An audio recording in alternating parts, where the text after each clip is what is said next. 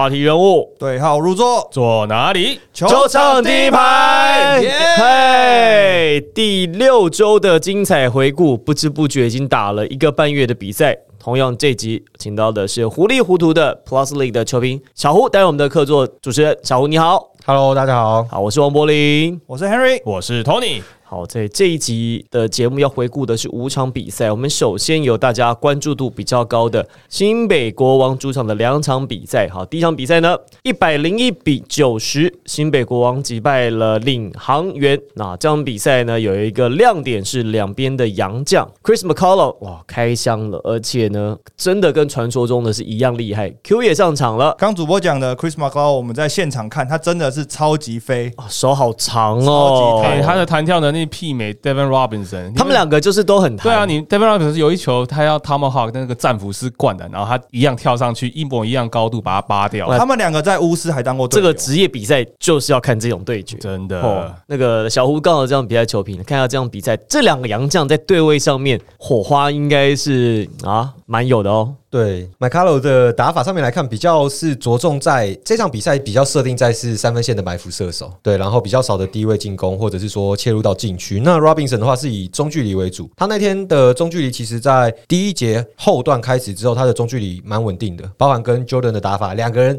领航员的杨将的打法非常相似，对，所以我觉得呃麦卡洛就像是有外线的 Robinson。他们两个其实就是在赛后，我们都开玩笑说，哎、这两个人要进入赛后记者会，要问他们什么问题，我们就互相说，你跟对方对位的感觉是怎么样？两个人都问，对对你问问 Robinson 说你跟 Chris McCullough 对位感觉怎么样？我问 McCullough 就哎，你跟 David Robinson 对位感觉怎么样？那其实他们两个就是高中就认识了，那他们在职业赛场上 NBA 也有同队过，在巫师队，所以其实他们两个也有说到啊，就是这个打法对方都非常熟悉，那也都是体能条件很好的。那在场上当然职业比赛嘛，各为其主，不过秀位战是不可避免的。我记得上半场有一球新北国王跑快攻，那 Chris McCall 已经跟在后面要准备拖车了，不过应该是凯燕吧，他就直接上去就是把球放进两分这样子。那那时候我们在旁边跟陈信啊、跟黑哥在旁边看的时候，就说啊，这球啊应该要抛个篮板，然后后面拖车已经准备要灌篮了。然后到下半场的时候呢，关达佑就展现了一颗，他在抄到球之后开始在跑快攻的时候，他已经瞄到后面有 Robinson 在后面，他就把球抛向篮板，那 Robinson 就做一个 highlight 式的灌篮。那其实这个就是球迷要看的比赛。所以两个人其实是认识的，两个人在对位上面真的火花也很多。可是除了这场比赛之外，应该说一整场比赛开赛就觉得是国王队整个掌控了比赛，就掌握度很高了。其实，在第三节的时候，领航员就把防守做起来嘛。那靠着防守，真的是在第三节的时候把比分追进，那最多追到差五分还六分嘛。那那个时候，其实整个场上的气势是蛮势均力敌第四节嘛，对不对？第三节尾端、哦第四节的时候，那我觉得国王队做了几个蛮好的事情啊。第一个是他们在进攻端真的是拆了几个蛮重要的炸弹，简佑哲在底线两个三分，然后加上、呃阿敏阿敏在底线也一颗，那其实对第四节比赛就定掉了。一开赛的时候呢，在第一节打到五分十六秒的时候，当时国王队十六比三遥遥领先。那领航员那个时候开始进攻其实蛮卡的，只有老吴攻守转换拿到两分，所以等于前面第一节前面半节的时间阵地战当中，领航员完全拿不到分数。那这第一个暂停回来过后呢，才有了这个阵地战的分数是一个三分球，所以一开始攻击上的任务是由吴家俊来担任。而且前面那那几分钟，那双阳将 Devin Robinson 跟 Jordan 其实他们的命中率非常的超低，Robinson 一直想要中是单打独斗，然后只有靠老吴一个参政引线。后来他们暂停回来之后，就比较多倒传，只要有两个传球以上的效果，其实都是得分的。好，小吴看一下怎么说这场比赛在第二节的中段开始，好像领航员不太一样。应该是在第一节的后段跟第二节的前段，就是利用国王队的失误，因为一开赛其实国王队把分差拉的蛮开的嘛。然后第二节前段，因为国王队放上的是算是比较替补的阵容，那在分数上面慢慢被追进以后，才换上像敏哥或麦卡洛，然后接连的投进三分球，还有在第二节的后段，汤马斯开始往内线进攻，他两次的低位单打在第二节的终了前是再度帮国王队把分差给拉开了。但我们觉得好像国王队的第二队防守上常被开后门，他们替补球员其实，在面对领航员的时候，在防守上其实漏人漏的还蛮蛮不少的哦。对，在这场比赛，我觉得领航员有大概两三度打出我认为那是领航员该有的样子，跟就是他们想要的快速球风，但是那个时间都非常短暂，大概两三分钟，然后可能国王队一做变阵以后，他们又回到阵地战会宕机的情况。像刚刚小胡讲的，就是他们在第二节、第三节的时候，其实有一波一波进攻，非常的效率非常好。其实他们这几波来讲，他们都是打 early offense，基本上在十秒之内他们就出手，不管有没有进，他们就是这样打。这个就是他们的球风，反正这个效率对领航员来讲非常的有效。嗯，其实两队的攻守节奏打得很快，分数也很高哦，一百零一比九十。我们看第四节好了，第四节其实领航员一度追进到只有三分差。Q 那个时候呢，我先来了一个罚球球进之后，好，然后抢到进攻篮板再补回去，下一波一个中距离中投，马上在很快的时间之内，两波的来回拿了五分，从三分拉到八分，的比赛大概就结束了。Q 其实打的时间呢就是第四节哦，他其实打的时间并没有很长啊，根据联盟提供的攻守数据。戴维斯只打了十七分三十秒，那第四节几乎打满，打的时间不长，可是他对于胜负的这个影响其实是很大的。那大家怎么看呢？这样比赛的付出？呃，Q 这一场比赛，他虽然打时间不多，但是你光看他的数据，八分十篮板，还有四个进攻篮板，所以他在第四节是在禁区来讲是非常关键。我觉得，因为 Q 的运用，他是这是他回来的第一场嘛，那当然也是需要控制一下他的上场时间，加上他本身的最大的优势就是在第四节的破坏力嘛，所以前面国王队其实一路都保持着稳定的领先，也不用太着急的把他换上来。那在第四节的运用，就是大部分用他跟麦卡洛来搭配，然后包含其实第。第四节有一个很关键的选手就是简佑哲，他前面三节其实没有太多的表现，那第四节百分之百的命中率，两颗三分球加上一个两分，贡献了单节八分。除了刚才这些总结啊，应该说。包含在第四节几度追平的时候，Q 先来了个连续五分，简佑哲呢，这个已经守到快快到点了，他运一拍之后，一个假动作晃起来之后，横移的出手三分球进。刚才 Henry 早早提到阿敏敏哥底线在一颗哦，这两个一投进去，那个都饱了。对，敏哥那一颗应该就是杀死比赛哦，那整个气那就就买单了。而且我觉得这场比赛有一个很值得讨论的是，好像在看灌篮大赛哇。前面上半场跟下半场就是看 Robinson 跟麦卡洛两个人，我就说那场比赛可能本周的五大好球里面大概有三到四球都是被他们包。而且这一场比较有趣的是，我们之前麦卡洛还没有来的时候，汤马士都在高位做挡拆的我的的的战术嘛。对。但在这一场麦卡洛来了之后呢，汤马士几乎的所有时间都在禁区，在 low post 的地方工作，好几球就是我们刚刚讲到麦卡洛有很多灌篮嘛，那都是汤马士在 low post 然后麦卡洛拖车进来，然后汤马士就。丢给他灌篮，所以这好几球都是汤马斯的助攻。好，汤马斯十二月份的联盟最佳球员。二十四分十五篮板，那麦卡洛呢？二十八分十篮板，这场比赛确实在攻守方面，新北国王赢得这场比赛，好，没有什么太大的争议。六千五百四十人的座位卖了五千张票，哦，那赛后还有 OZ 的演唱会，这个 OZ 演唱会蛮多人听的。好，我们看第二场比赛是国王队呢要面对的是富邦了，新北又是捷运大战哦，面对的是台北富邦勇士。那前一场的比赛，两队在上周日哦，在和平馆交手。新仇就会一起上心头啊！而且呢，国王队在这场比赛双洋将合体，哎，可是好像效果没有上次在面对单洋将的时候来的好哎。大家怎么看呢？先 Henry 先分享一下。因为其实这场比赛对于呃富邦勇士来讲，他确实是有蛮大的压力，因为他在礼拜五的比赛其实是输球的。那这场比赛，徐总我特别强调，他对于国王队的外围是有特别去做部署的。那不管是用区域联防，或者是对三分线外的射手去更去针对的。防守，因为其实富邦上两场就包括对国王的那场史诗级的大战，跟礼拜五输球这场比赛，基本上外线都是被喷爆的。所以呢，富邦在这场比赛有特别针对三分线做了准备。那上半场的比赛实际被投进十颗三分球，那所以呢，进中场休息的时候，徐总有特别针对这一部分去交代。因为以新北国王的整个球队比赛来讲，他们就是一个三分球出手大于两分球的一个团队，所以基本上你要先把他的第一特色去把它。封堵住，那你才有可能做后面的一些延伸。新北国王上半场的命中率是二十四投十中，百分之四十一点七的三分线外命中率。整场比赛呢，最后掉到就二十九点八哦，所以等于是下半场呢投了二十三球，只有进四球。那确实在区域联防的效果很好。其实刚才小胡有提到哦，这个一样哦，前场比赛。国王面对领航员换了区域联防之后，这个比赛状况有一些改变。其实下半场都守区域联防，可是呃效果其实好像是不太一样。因为第四节决胜期的时候，即便是区域联防，但富邦三老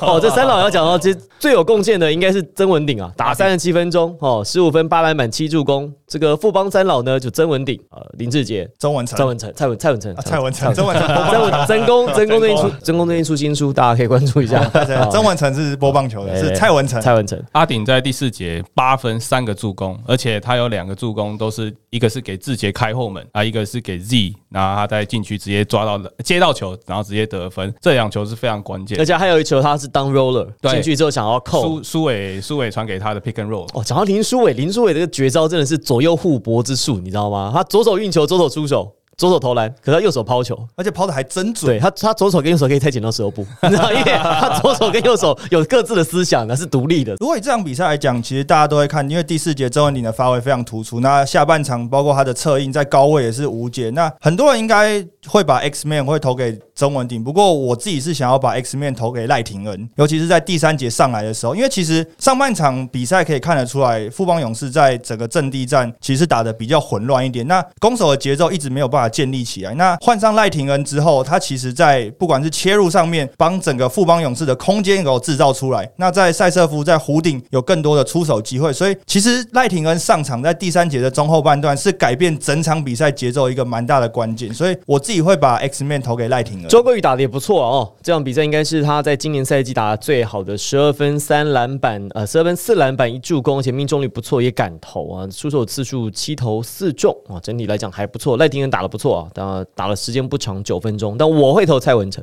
蔡文成其实他第四节他得分其实就两分两篮板一助攻啊。可是呢，蔡文成的那个进那个篮板，然后净算加罚，其实在刚好是在追分的时期，就是我们刚刚讲这个富邦三老在第四节连续靠经几个经验球，哇，那个几个 play 我觉得是为这场比赛的这个转泪点呢画下一个蛮好的注解。那 Tony 怎么看？呃，这一场的 X Man 我。还我会给阿顶啊，因为毕竟阿顶在第四节作用其实非常的非常的有效果，不管在我们刚刚讲进攻嘛，可是在防守上，他一开始国王队是派 McCall 上来，可是他把因为 McCall 可能体力也到第四节其实并不是已经已经没有什么力了，所以变成说阿顶其实是把 McCall 守死的，McCall 后来现在效果不佳，还是换套马是上来。所以我觉得阿顶在第四节不管攻守都非常的能让能帮助富邦赢的这场比赛。好，那国王其实这场比赛第四节麦卡洛 Chris McCullough 他的犯规有麻烦，而且他这场比赛打的没有像前一场面对领航员打的这么的出色，所以他第四节呢其实前面打了两三分钟就被按在板凳上。麦卡洛这场比赛八分三篮板一助攻，那我们就看他的型其实跟呃 Paul George 好像有点像，外面能投啊，运动能力不错，然后防守上他可以 cover。区域很大，那小吴怎么看呢？麦卡洛这个类型的球员适合新北国王吗？还是说他在新北国王的定位是什么？因为今天其实在这场比赛的时候，我在新竹回来的路上，所以我没有看富邦是怎么去守麦卡洛。但是我蛮好奇的，因为从昨天看麦卡洛的比赛当中，我我有观察到，呃，转播当中我有提到，就是他的外线其实出手的非常稳定，非常柔软，然后也有禁区单打的能力。可是他的弱点可能就是在身体的对抗性，所以你守到他，你必须要给他很多的身体对抗，跟你让他持球去做攻击，其实他的成功率。并不是特别高，所以我蛮好奇今天勇士是怎么去守到他。那我看到勇士的数据，其实呼应了上次我赛后问徐总的问题啊。他跟我说十三个人两百四十分钟，他问我怎么用啊？他今天示范了，十三个都用到了。对，所以我今天回去一定要看一下这场比赛，看一下是怎么用。而且得分的人有十一位球员都有得分，这真的不容易。这场富邦其实整场比赛都是用区域防守，那再加上麦卡洛今天的三分球其实没有昨天准。我的观察来讲的话，其实他在有人盯。的时候，就是有防守者在他面前的时候，他没有那个过人的第一步，所以他没有办法直接这样杀入禁区，直接切入得分，所以变成他都必须要靠快攻或者是区域防守，他找到漏洞钻进去才能得分。我觉得呼应 Tony 刚刚前面那一 part 讲到的，就是在第一场周六的比赛的时候，新北国王是基本上没有让汤马斯在高位做太多的这种 hand off 的，就跟他过去的比赛很常用的，反而是把他放到低位。但是从麦卡洛的能力来看，他也是有能力到低位，但是在昨天那场比赛使用的比例比较少，所以我觉得这两场比赛应该是会给国王很多的范本，到底要怎么去运用这两位的洋将的搭配，包含到了第四节单洋将要放谁，整个团队要怎么去配合。Chris McCullough 是来自于雪城大学 Syracuse 啊，Melo 的学弟啊。哦 Syracuse 是一个很会守区域的一个一个学校，他们在防守上面，他们的区域守得非常好。那我现在看他的 NBA 的球探报告，他的 Strength 十分里面只有六分，哎呦，很低耶、很低耶，综合平均吗？不不不，strength 以哦。力量这一样，哦力量他他有它有这方面。很多嘛，然后比如就 size 啊，干嘛他的 size 跟 athleticism 就是它的运动能力九分，嗯，表示他的这很运动能力超强，即便在 NBA，他的运动能力都很强，他的 size 也很棒，因为他打呃三号、三号、四号嘛，他 size 很好，因为他的臂展很长嘛，他的防守也很好，他的防守十分里面有八分，他球探报告里面最低的就是力量。我印象中好像他跟曾文鼎还是跟曾祥军顶都顶不，对不对？跟曾祥军跟曾曾祥军跟曾祥军顶没有顶过。其实很多时候，他那个马卡尔在高位的时候，他接到球的时候，其实就是曾曾祥军上去干扰他。不用讲到曾祥军，今天富邦在高呃在守区域的时候，他连林书维都顶不过，哇，那真的，那真的，真下次你去顶看看。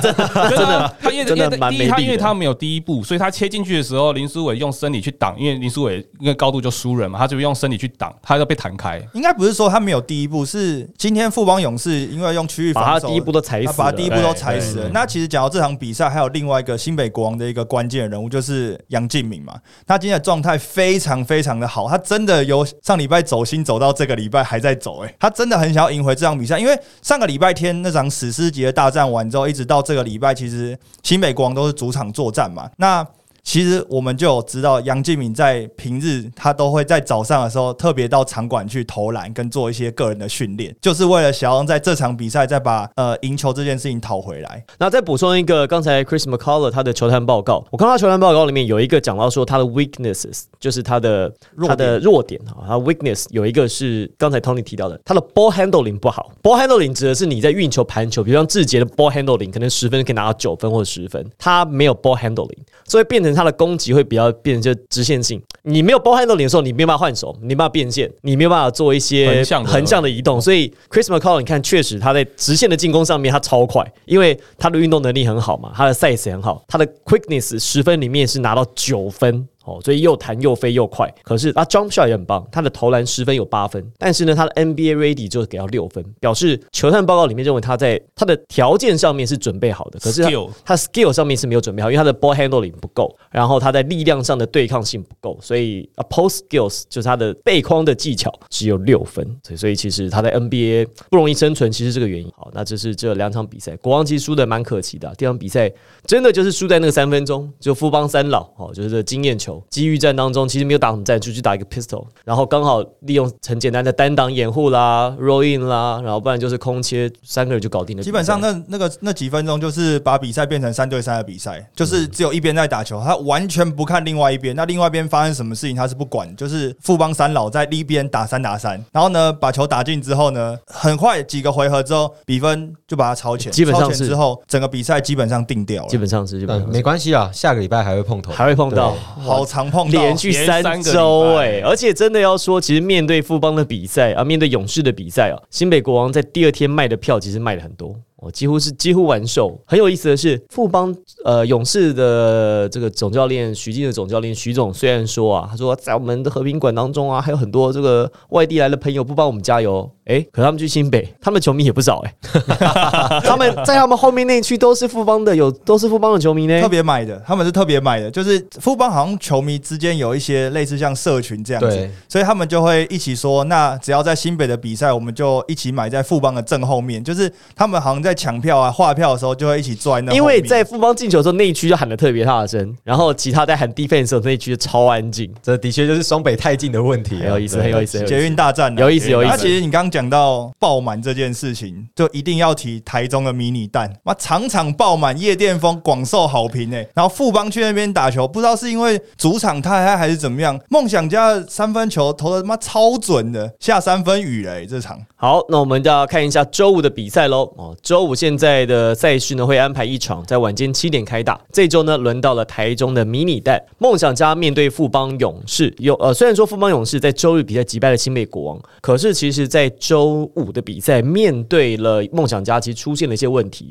梦想家再度靠着本土的战力，哇，这个射爆了富邦勇士，八十六比八十，呃，台新梦想家在主场击败富邦勇士。李德威，德威这打出生涯最精彩一战、啊，耀武扬威，真的，请吃便当。这樣算自入吗？对，那场比赛第一节德威的两颗三分，其实德威这个赛季他的外线发挥并不是特别的出色，然后直到了这场比赛算是一吐怨气，有三分线八投六中，那他个人的。投射也会影响到的，就是整个梦想家在攻击禁区的空间，因为他如果有外线的话，可以把对方的中锋吸引到外面。那整场的三分线进了六颗，然后包含他的策应跟整个在这场比赛当中，有点像是回到上个赛季的梦想家，就是禁禁区的支柱就是德维，没有依靠太多的基尔贝克跟 Boyd，他现在也靠不太住了。哎，讲到这个，哎，这个 机票是不是太会会很贵吗？为什么？哎哎哎哎，有有机会。我们只能说，这个有机会有看到这个过去曾经效力过的洋将有机会回来。好，机会目前是一半一半，一半一半。好，那就让大家祈祷一下，大家期待一下，有机会哈，一半一半。那德威这这一场在赛后记者会啊，他有讲说，今天可以这一场比赛可以这么准，就是因为他有秘密武器，就是磊哥。磊哥在训练的时候或练习的时候，其实有帮他调整他的三分的投篮姿势，所以他这一场比赛他也是非常赞赞许磊哥的帮他的调整。那这个其实，在赛后的时候，那立中哥其实就。有讲，他说这件事情真的不是因为今天德威大爆发之后才特别讲出来，因为其实，在十二月。甚至在开季之前的时候，他们教练，因为他们都有一些群组嘛，就是在沟通用。他们教练到球场的时候，他就说：“我今天已经提早到球场了。”那我提早到球场的时候，我看到的是德威跟田磊在做投篮训练。他说：“我很爱这个感觉。”那那时候其实朱总就对于德威的训练，他是非常的赞许。二十四分，五个火锅，哎，五个主攻，哦，抱歉，六个火锅，哇哦，六个篮板，篮板虽然不多，但三分命中率奇高，八投六中。那相反呢，Boy 的呢状况。就没那么好了，得得到七分，三分线外呢是六投全部挂弹，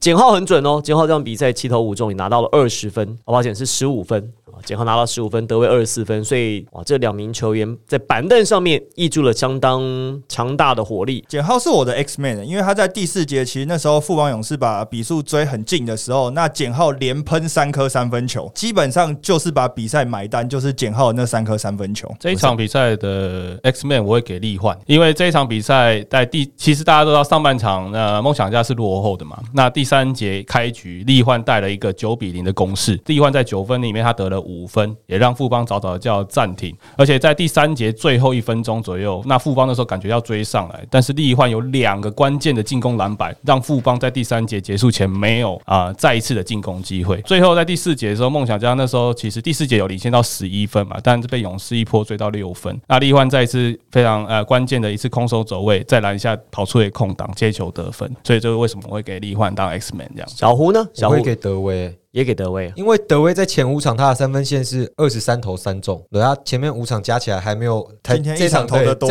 这这一场的一半而已，就二十三次的出手只命中了三球，然后包含他的像刚刚 Tony 提到的那个利换的空手，其实也是德威的策应，对，所以我会觉得德威的。整个影响力真的不只是在外线，而是整体的进攻端跟防守端都带给了团队很大的益处。因为两个洋将加起来打不到三十分钟，哎，真的，对，真的，我这样说这件事，对，得九分还可以拿下胜利，那真的是本土球员兵强马壮，真的。所以我觉得呼应到一件事情，就是在 Plus League 来讲，你选好的洋将，只能让你保证不输球。你要赢球，你真的要本土要能够跳得出来。这几场看下来都是这样，有没有？上周靠林志杰，靠志杰一路 carry 球队，那差一点敏哥呢，也这个跟志杰对轰。嘛，差点拿到胜利。这周的比赛来讲，富邦同样靠着这个富邦富邦三老，富邦三富邦三老曾文鼎、蔡文成跟林志杰，同样梦想家比赛也是靠着本土。就是说，好的洋将他可以让你有保底啊。你你你没有好的洋将，基本上你大概就是打四五三四五四五六名，就是可能从后面开始数。你有好的洋将在前半段，你可以在一二三名的这个区间。可是你要在更上一层楼要赢球的话。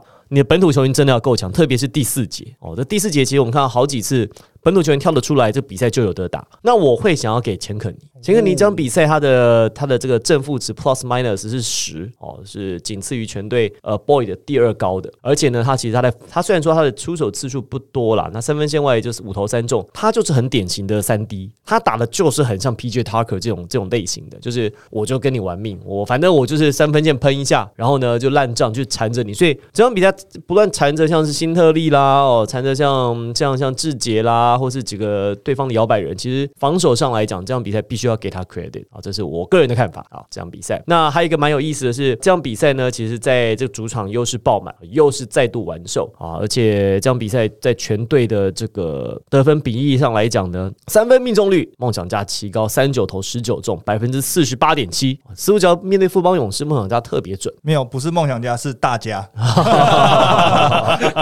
哎，好像是哦。对，目前看起来是这样啊。哦，是这样。不知道是防守的问题，还是一些其他的因素，但是遇到富邦勇士，大家的投篮好像都特别有信心。对，那吉尔贝克只打了十三分钟，只只拿到两分；Boyd 的只打了呃十六分钟，只得到七分。我们两个现在拿到九分，合打了三十分钟，所以这场比赛完全好，我们要献给梦想家的本土球员一个掌声，一个掌声。哇，这不容易哦。梦想家这一场十九个三分，差一颗呃，可以平他们去上一季的联盟也是最多的自己的记记录二十颗。对，我觉得这场球十九颗三分，可是我们看到他的得分其实只有八十六。对，所以我觉得他在防守端，他面对到算是联盟得分最高、场均可以破百的勇士，把他分数压在八十分，而且在篮板端是没有输，反而还赢的，而且在大 B 只打了十三分钟的情况下，不容易哦，真不容易的不容易而且这场比赛他们的节奏其实打的并没有那么快。你看他出手次数来讲，他总共这场比赛只投了八十二球，啊，发球的次数其实也不多。所以这场比赛两队在攻守的节奏上面，事实上梦想家打的 pace，他打的节奏是比富邦来的更慢。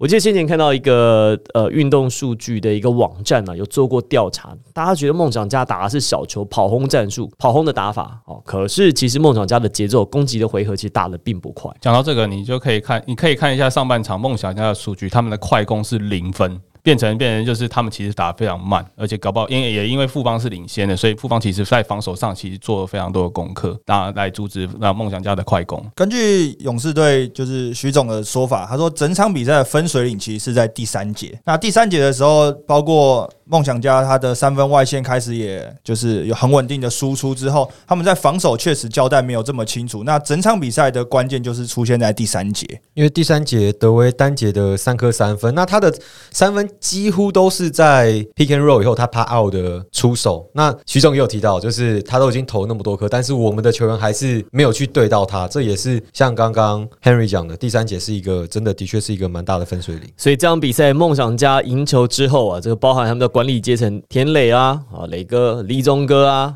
凯总啊都非常振奋啊，因为这是一场满梦想家想要的比赛。我用比较高命中率的三分外围跟你决胜，我不在禁区跟你挑战，然后我转换其实打的也不多哦，所以这场比赛很有意思啊。你看三分线投了十九球，所以呢有五十七分是三分线外拿到的分数，可是比分只有八十六比八十，所以三分线的攻势加上防守的加压，拿到这场比赛胜利。这场比赛最后结束之后，吕正如在 IG 上标注了德威和简浩，他说：“两位不管今天吃了什么，都给我来一点吧。”所以隔天他就来了哦，来了他可能真的是有宅配哦，有 Uber E 有或是富 Panda 有送到那边。德威一直投，一直投，一直投啊，富邦的对位球员都没有扑出去啊，不论是四号、五号没有扑出去。同样的状况呢，在隔天就发生了，所以可能也真的是吕正如有听到，就是说，哎，可能跟吕正如说，哎，吃什么给我来一点的。隔天真的是来一点的，但他没有自己吃，他喂给王柏志吃，还有 你知道吗王被王博跟士先吃掉了。确定还要喂王柏志吃？吃太多了。所以你看哦，在这一周的比赛很有意思。先是李德威，好，李德威射爆了富邦，隔天换王柏志射爆工程师，而且王柏志他自己说，他我印象中好像在比赛当中，正规比赛当中没有出手过这么多三分球，而且还命中的。现在网络上不是有一句话叫“北碰碰”，啊南博志，然后中德威，还有一个还有一个新布拉，对，好，那这场比赛很有意思的地方是呢，辛巴对位了王柏志。王柏志我印象很深刻的时候，当时打 UBA，他说我将来我要扛洋将，我心想说你慢慢想吧，就没想到他扛一个最大的。真的哎、扛一个最辛巴，哇，而且差差三十公分的，你看辛巴打他哦，两分两分打。呃他投辛巴三分三分投，哎，哇，印象超深刻我必须说啊，他我学弟，哎呦，啊！机商机商机商 机商机商机商机商植入一，下，植入一下，沾一下光。除除了他的外线呢、我觉得还有一个很关键的是，他其实有几次低位的单打，就是不不管辛巴在不在，他单打他们的本土球员，单打辛巴，对，都成功。他两分球的把握性是八投六中，然后加上他的三分球，然后整场是二十五分，所以我觉得这场球的确打出了我们这种本土的 undersize 的中锋必须要有的表现。我觉得谈到其其实这场比赛啊，就是在新竹接口工程师主场嘛，那钢铁人是九十八比九十七赢得比赛。那最后关头当然罚球是一回事情，我们不可能把所有的胜负都放在说哦，你差一分，所以最后是你的罚球没有进而造成这个比赛的输赢。那其实归咎到前面，它还有一些很多前因后果。我会这样看，就是在上半场的时候，其实钢铁人对于工程师的准备其实是非常充裕的，因为他知道说他知道说辛巴防守他是不会扑出来，所以其实 Benson 在上半场的中距离是七投六中，他就是投嘛，你不上来我就继续投，在中距离他的发挥其实是非常好的。那其他本土球员，工程师的本土球员就是守盯人，那留一个辛巴在禁区的时候，其实中距离都露出非常非常大的空档。那在下半场的时候，放大到王柏志的三分球，其实是一样的概念。刚刚被呃，刚刚 Henry 讲的那个 Benson 的中距超级准，那我就必须提到我今天要给的 X Man 布朗，布朗的传球超级到位哦，他而且他的传球是他的队友接到球都不用运一下就可以直接得分的那种那种那种传球，Benson 绝对是最大的受惠者，不管挡拆的传球或者是中继点的传球，他的队友几乎就是不用运球就可以出手。啊，这场我统整了一下钢铁人他的策略哦，有成功的。第一个快速的攻守转换，第二个是阵地战多投中距中远距离，不要去挑战禁区。再来就是变换的一二一一防守，的确延误了工程师进入半场的时间，然后也造成了工程师的失误。再来就是辛巴不在的时候，他们的辩证很快，就是强攻禁区。嗯，一二一，其实在中轴线上就埋下中兵。你看一二一一，等于说你在你要过切中路的话，你要碰到四道防守，这个就是为辛巴量身打造的，而且很少我们看到 Plus 力会用这种全场的包夹。很少很少。突然用一下，然后可能狮子军有点吓到了，所以发生了一些失误。而且这一场比赛，只要辛巴一拿到球，钢铁人就会去包夹。那这一这一个效果非常好，因为布拉因为他被包夹之后，他的传球其实也出现了很多次的失误，所以变成这一场呃这个包夹的效果是非常的好。然后再来就是钢铁人的区域防守，他们这一场比赛多很多时间都是使用三个区域防守，他们对于他们的三分线外的后卫的防守增加了压迫，让他们没有办法把球传给啊、篮底下的辛巴，造成呃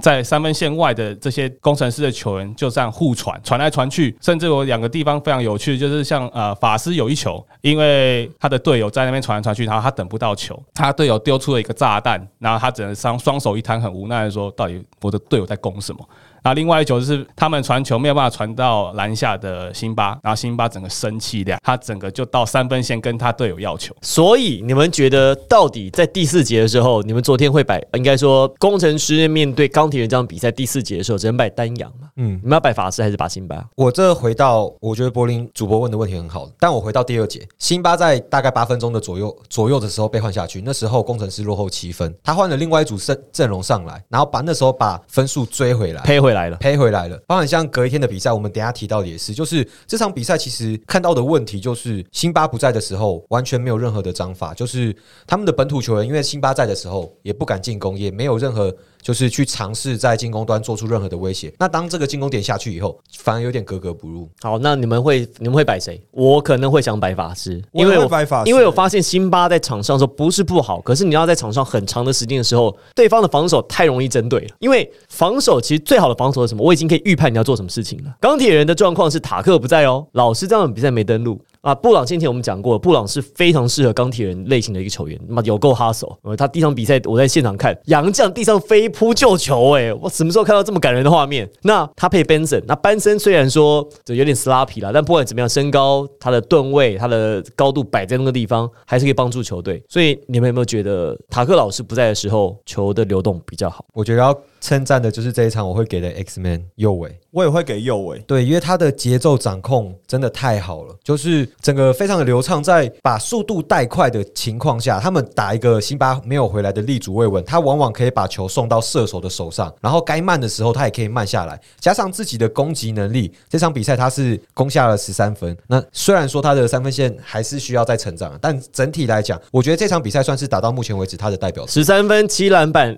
四助攻、两超截、两火锅，然后两次的失误，三分线外两次出手没有命中，整体投篮十三投六中。第一节在右尾的主导之下，他们做了六次的转换，转换进攻都是非常成功的。那这六次的转换进攻，其实讲白话就是跑给辛巴追，嗯他是真的是跑起来打。所以为什么我讲说遇到大的洋将要有速度，其实不是说我跑得快一点，或者我是就是进攻打快一点，赶快出手等等，是你做一些有效的转换。那在第一节的时候，钢铁人在这部分其实就做得非常的透彻。那塔克老师呢？我还是想聊看，你们觉得塔克老师在跟不在，钢铁人有什么不一样？塔克老师不在的时候，球权其实最后在决胜期的时候，最后的那两波，他们是摆碰呃彭呃呃阿燕彭俊彦摆彭俊彦跟陈佑伟，然后在关键时刻呢，吕正儒他就有两个出手机会，投的其实难度蛮高，但都给他弄进了。吕正儒的状况就是这样嘛，前面有投进还叫人家闭嘴对，对对对对，干得好，干得好，果然不愧是我们第一排之友。好，那重点来了，塔克老师不在的时候，大家会觉得这个球队的攻势有比较流畅吗？还是如果塔克老师下周要回归，跟球队怎么使用、怎么融入会比较好？其实我觉得这一场比赛，呃，我们光第三节就是钢铁人超前工程师的这一节，我们就可以看得非常清楚。其实没有塔克老师的状况下，钢铁人的得分是非常的平均。他们在第三节得了二十七分，有八个人得分，最高是 Benson 的五分而已。对，如果塔克老师在，王柏芝不可能有那么多机会对在弧顶所以出手嘛。变就是说，变成就是说，今天不，如果塔克老师不在啊，Brown 又是这么会传球的人，那他这么会组织的人，那有他在，呃没有塔克老师在的话，其实这些本土球员可以得到发挥的空间。其实我蛮同意这件事情，因为其实就回到主播刚刚最一开始讲的，杨将只能让你不输，没办法让你赢球。但是其实大家对塔克老师的既定印象是他要上上场决定输赢的，所以就是他会持有大量的球权，他需要在球队没有办法得分的时候得分，去扛起那个胜负的责任。但其实更多的时候，现在在 Plus E 看起来，杨将的使用他需要做更全面的去，不管是引导整个球队啊，或是带领整个本土球员，尤其是在第四节的时候，你要让你的本土球员知道这个球赛在打什么东西。那不是塔克老师，我们不说他不好，他是一个好球员，他确实也是真的很能够弄分数。可是要怎么样使用他是最好的一个状况呢？就是不要压缩到本土的球权，他又可以打得很开心。就是需要防防守呃需要抢分的时候，他可以上来抢分。但是在整个比赛大多数的时候，我有一个还是需要球的流动嘛。我有一个很奢侈，但是我觉得这个对塔克老师是最佳的使用状况，就是让塔克老师当第六人。我有想过啊，可是问题是，他打第六人就是有单阳将啊。我觉得打法上面可以让他用无球。一直以来，他们自从钢铁人选到右尾的时候，包含他们的阵容底定的时候，我就觉得，如果说塔克跟右尾的持球比可以到五十五十，我觉得那是一个最好的 balance。因为塔克的持球能力不在话下，可是当他的体能下滑的时候，他的攻击命中率就会下降。那这时候，如果他可以去跟正如来打无球，他们两个的外线去做一个引诱。然后制造其他机会跟空间给剩下的两位队友，不管是 Brown 还是 Benson，甚至像王柏志或是郑德威等等，都是一个很好的方式我。们一开始呃，正如来说，我们就讲过啊，他们最好的方式就是右尾在中间拿球嘛，他在弧顶控球，然后吕正如呢跟这个塔克老师一人一边，所以两个都是无球，那这个是最好状况。好，不知道 Barry 会不会听我们的那个 Barry 教练，不知道会不会听我们的节目？应该不会啊应该不会啊转达转告一下好不好？转告一下啊，Barry 啊，Barry 教练，If you're listening, please let 右尾 or 彭俊彦 hold the ball more，好不好？Please，英文喊话，正如你可以把这轮借给他听。好，那这样比赛到这边告一段落，我们要进行到隔天的比赛了。那工程师主场二连战，第一场输了，第二场呢差一点点呐、阴沟里翻船，而且呢打到延长赛。哦，这场比赛也是很奇葩，也是很经典的。这个数据上来讲，有一些很不可思议的事情发生了。这场比赛，工程师全队抓了八十三个篮板，辛巴一个人抓了三十几个篮板，而且三十个篮板是十五个进攻篮板，十五个防守篮板。而且抓了这么多篮板，分数竟然打七十几分，很少看到篮板比分数多的、而且这样，而且这场比赛很有 对不对？几乎没有看过这种比赛啊。我今天在赛后总结要讲评的时候，我就看了一下那个总结的数据，然后我想说这是 key 错了吗？我还把他们每一个人加起来加加一下，哎，真的没 key 错，八十几个篮板，然后分数七十几分，蛮蛮有意思的哦。然后七十五比七十五进入延呃对对对延长赛啦，所以总共的比分是八十六比八十，工程师在主场赢了梦想家。那其实梦想家这场比赛，当然他也有打不好的地方，他真的投篮命命中率确实不太好，不过他真的有很多机会能够在比赛终了之前能够赢得比赛。我觉得比较特别的，如果我们拿到礼拜六的这场比赛，钢铁人对到工程师的这场比赛，我觉得那算是一个教材。他制定了非常多我认为对到工程师要做到的 game plan，而且都达成了。那这一场比赛其实比较大的差别，我看是在防守辛巴这个位置上，从头到尾梦想家基本上没有包夹，他们就是让大 B 或是德维韦德跟德威去做单防。那在上半场，其实大 B 跟德维都有犯规的麻烦，可是到了下半场，这个比分还没拉开，主要的原因也是因为工程师的外线真的太铁了。工程师上半场一直上半场是十一投零中，那一直到下半场第十五投的时候才进了第一颗三分球，由林一辉投进的。那整场比赛是只进了三颗三分球，命中率十一趴，欸哇，这场比赛有很多很极端的数据哦。工程师抓了超多篮板，那命中率呢？三分线外是二十七投三中，百分之十一点一的命中率。团队呢，梦想家虽然命中率比对方多一成啊，呃，多一倍啊，二十二点二，因为这个功能是十一点一嘛，梦想家是二十二点二，四十五投十中。可是如果你把 Boyd 的扣掉的话，团队命中率超过百分之三十五，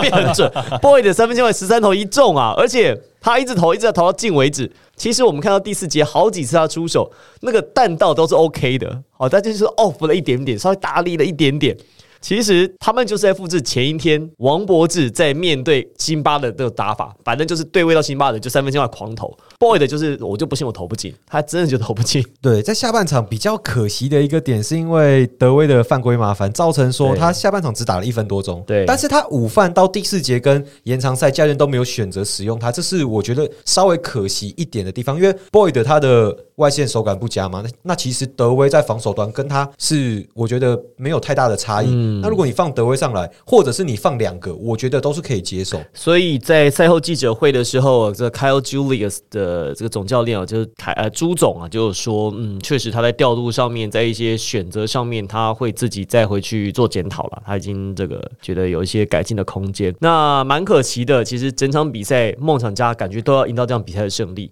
我觉得这场比赛其实要呃背后啊，我们可以讨论的一件事情是，辛巴现在到底在联盟的主宰力是不是正在下降？就大家现在是不是越来越习惯他的打法哦？所以是已经渐渐找到破解他的方式。工程师还是赢球，可是你会发现工程师这两场比赛不论输或赢，其实辛巴这个点一直被放大针对。这场比赛是因为 boy 的不准哦，十三投一中，他第四节多喷进两个，这比赛其实已经买单了。对大家怎么看？今天在赛后其实也有问到冠伦教练，因为我是这场的球评嘛。那我在评的过程当中，在下半场工程师在追分的时候，跟延长赛其实有一段时间去打出优势的时候，都是大胜在场上，而不是辛巴。在上半场转播的时候，我就有提到一个数据是，上半场工程师的土洋本土跟洋将得分是洋将三十二分，本土九分；梦想家是洋将八分，本土三十八分。所以这是一个本土对洋将的对决。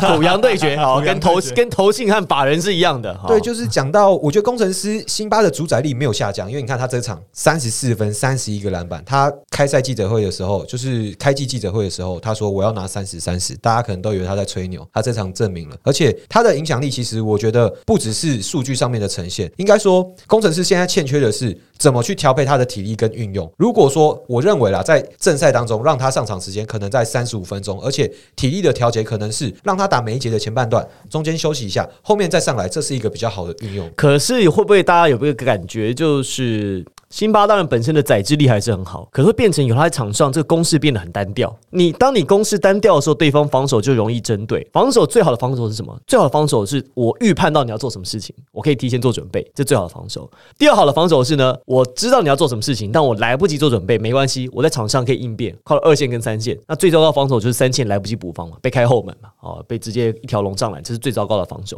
那大家有没有觉得，其实辛巴在场上的时候，工程师的防就对工程师的防守其实蛮好针对的，因为你就是只有这一招一百零一招，那我就是把你这个点锁死。你看你外线手感准不准？当你外线手感不准的时候，哎，完全得不了分哎，里面打不进去，外面投不进，就是今天工程师在第三节、第四节碰到的状况啊。对这一点。我自己的想法是，我觉得波音主播讲的是一个重点，就是现在他们只有这一个进攻模式。可是我认为不一定说不要这个进攻模式，而是可以加入新的。像这一场比赛，我觉得打最好的可能就是小烈 X Man，就是我们以 X Man 来讲，他的几次进攻，如果去看整场比赛的话，我认为他是本土除了辉哥之外，在进攻的企图心上面表现最强烈的本土球员。就是他有一些球，其实观察到对方没有注意，或者是在 transition 转换的时候，对方还没有进到半场的防守，跟辛巴。还没进到前场的时候，他就去攻击篮筐。那这就是辛巴在场上的时候，你一样可以做出来的东西啊！你本土球员加瑞、移辉，甚至郭少杰，还有肖顺义，都是有这种身材上面跟移动上面的优势。如果说你在机遇战的时候，你有机会你也去把握的话，那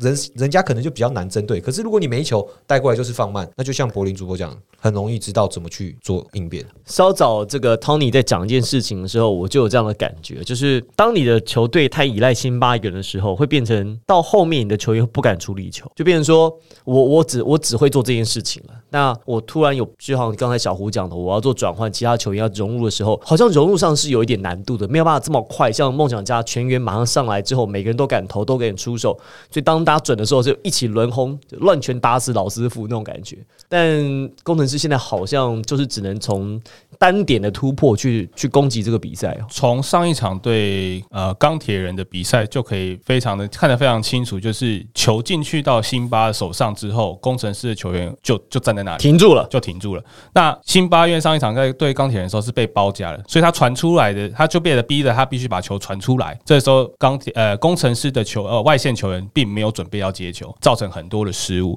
而且即使他们接到球了，他他们站的位置并不是很好的出手点，导致他们丢了很多炸弹出去，或者是他接到球的时候，哎，钢铁人或者是今天梦想家的补防也来了。被补防第一线对到之后，就开始横传传传传传传的，传绕了一圈，球再给辛巴，然后再传传传，大概就是做一样，对，就是一直在做一样的事情，好像缺乏一些变化。那 Henry 刚刚想说什么？因为其实主要辛巴在场上当然是一个很主要得分点，其实大家都一直在强调。那在这是在阵地战的表现。那其实辛巴我们看到很多时候，我们讲节奏节奏，很多工程师的本土球员拿着球是等辛巴过半场，那其实那个时间他可以做很多的事情，包括刚小胡讲的小烈，在今天的比赛有很多次是立足未稳。的情况下，辛巴也还没有进来的情况下，他就选择做切入突破，他其实收到蛮好的效果。那这就是工程师现在本土球员缺乏的事情，就是他不一定要等辛巴完全进来之后才能做事情，在辛巴还没有进禁区的时候，其实比赛时间也在走啊，你不需要拿着球等辛巴进来，你四个人你可以在场上做一些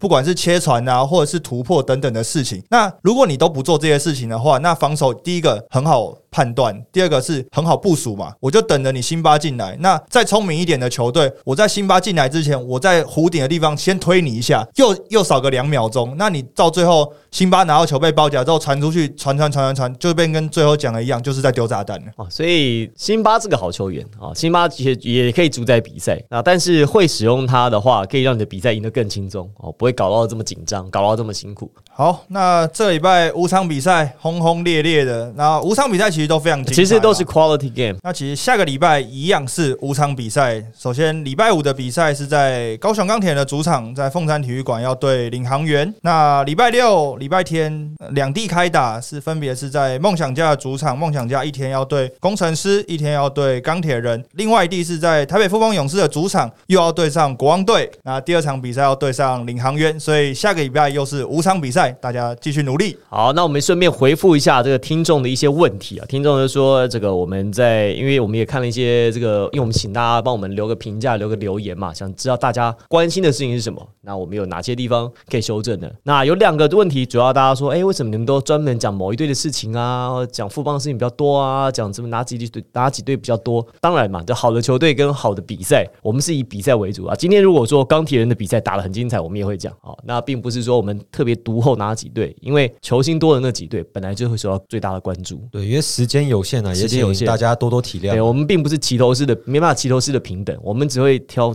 这个最精彩的部分啊，大家讨论度最高，我们做延伸的讨论。那另外呢，还有人说，哎，为什么没有讨论说哪一个比赛的 play 怎么样怎么样啊？哪一个比赛的 play 怎么怎么样啊？哪个打手没吹啊？什么什么之类的啊？这个游戏就会回到两件事情。第一个，如果这件事情这个这个 play，比如说犯规这个 play，它影响到最后比赛的胜负，比如说他在最后一集的时候被犯规，或者是在比赛胜负关键的那一分的时候啊，有一些吹判，有一些争议性的吹判，好，那我们呢回去做讨论。如果不是的话呢，我们还是尽量着重在比赛胜负是怎么被决定的。好，所以呢，这个呼吁球迷胜负输赢，好，这个我们也回回归到比赛的本身。当你实力够强的时候，你那两个吹判哨音根本不会有任何的影响。你觉得今天如果我们跟 NBA 打，多多二十个主场哨，你觉得我们有可能会赢吗？不会嘛，因为那是实力上的差距，好不好？我们大家尽量在实力上的这个问题，我们多做些讨论。因为我觉得裁判这，我就想讲一件事情，就是基本上在场上的吹判，只要这个动作不是会直接伤害到球员的，我说受伤造成球员受伤的，那基本上裁判就是比赛的一部分。那他就是把整个节奏，那甚至不管是大家讲说什么啊，可能节奏很中断，一直要回去看 IRS 啊这些等等，其实这都是比赛的一部分。只要这个裁判能够在吹判的时候保障球员不受伤，这其实就是裁判最大的功用。其实这样听下来，我觉得这两个问题唯一的解答就是礼拜一晚上来看我的直播。可以，对啊，对对对，确实啊，然后也有也有这个球迷，我们说啊，那有个裁判这个吹判的问题，我不吹啊，我不讲啊，我想说。因为呢，我们呢录音的时间裁判是我们录音时间是礼拜天的晚上九点左右，八点九点左右，比赛打完马上就来录了。所以很多事情呢，我们在不确定的时候呢，我们不想要妄加评论跟猜测。我们讲的是我们确定的事情。第一个，我们也没有裁判的执照，我们没有考过裁判，我们只能够就我们对篮球的认知、战术的理解、哦球员的动态跟大家分享我们的心得。那这个术业有专攻，好，如果裁判上方是呃有跟裁判吹判尺度相关的问题，好，请这个。公开或者是私下进行招小胡，对，那仅仅代表本人跟。我的 YouTube 频道不代表任何官方联盟立场。对，那联盟现在每个月会有裁判好好说啊，然后也有裁判报告啊，所以大家如果真的对判决有兴趣了，可以去参考那些去找他们公开文件，对，去 去找他们，对，去找他们，好吧？我们我们他们就会做。对对，我们这边不是解决裁判问题的地方，我们这边是讨论比赛本身的地方。那也就请所有的听众朋友，大家多包含、多支持，然后多理解一下我们这个节目本身的内容。好，我们不是这个报告型的节目，好，所以请大家这个看球的时候多专注在比赛精彩的内。容上面，攻守转换上面，球员本身的技术端上，太吹毛求疵的事情啊，这个可能就失去了看球的乐趣，好吧？那我们这周的回顾到这边也就告一段落喽。我是王柏林，我是 Tony，我是 Henry，我是小胡。好，谢谢大家收听。那我们在周三、周五呢，这周的节目会请到的是工程师的总经理 GM Kenny 哥到我们节目当中，也请大家锁定我们的频道。